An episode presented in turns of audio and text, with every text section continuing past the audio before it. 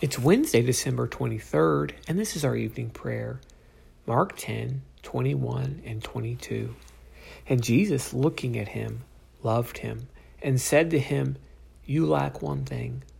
Go, sell all that you have and give to the poor, and you will have treasure in heaven. And come, follow me. Disheartened by the saying, he went away sorrowful, for he had great possessions. It can be easy to think that Jesus' mission on earth, though difficult, was pretty clear. He taught about the kingdom of God for three years, and then he went willingly into the midst of those who would kill him. He taught his disciples that he would go to Jerusalem and be killed in order to pay for the sins of mankind. And he taught them that he would rise again in triumph over death.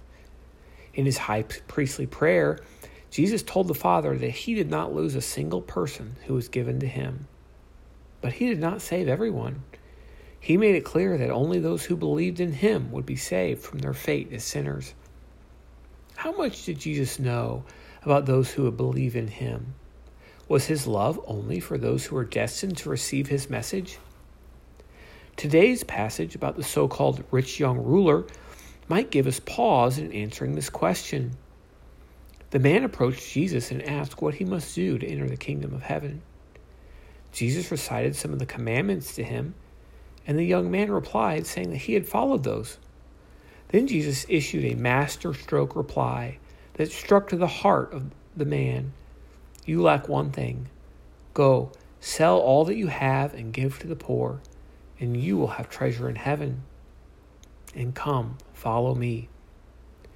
The man went away discouraged because he was wealthy. He could not imagine giving it all up, so instead he gave up the opportunity to walk with God on earth. It's a cautionary tale and one that never fails to convict me of the same idolatry that this poor guy had. But there is that interesting description before Jesus' reply. Jesus loved him. Wow, Although Jesus was the embodiment of God's love, we see few explicit references to him loving others in the Gospels. The word just isn't used that much, and nowhere is it written as clearly as it is here. Jesus loved this rich young ruler who ended up rejecting him. He even invited the man to become one of his disciples. Was it because he saw something in the man's character, something about the good works he had done, or his eagerness to grow spiritually? It was not. Jesus loved him because Jesus is love. The man had no more merit than anyone else. He was trapped in idolatry, yet his idolatry was no worse than anyone else's. I am that young man. So are you. Jesus' love for him gives us a picture of how God loves every person on earth. Everyone is his creation. All walk with tremendous glory and all stumble in sin.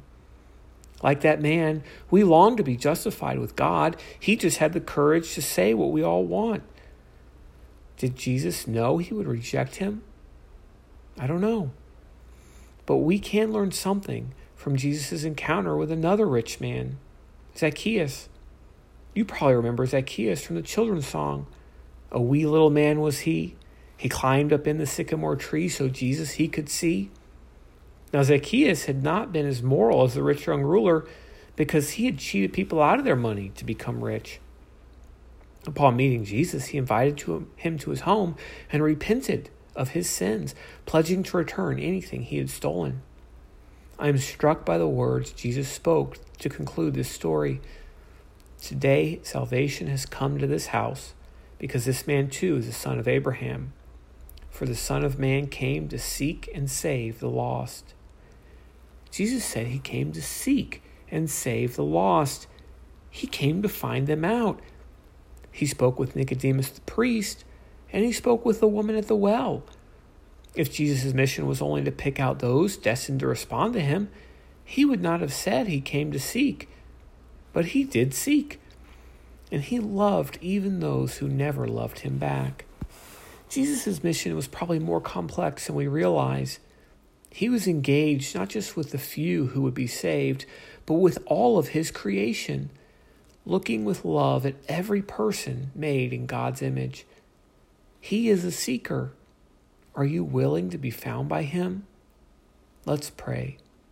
Dear Jesus, thank you for coming to seek and save the lost. That's us. We are so thankful to have been found by you. We never sought you, at least not at first.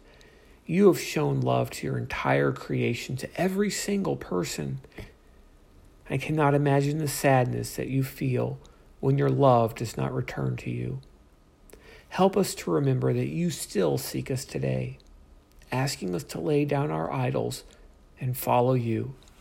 Amen.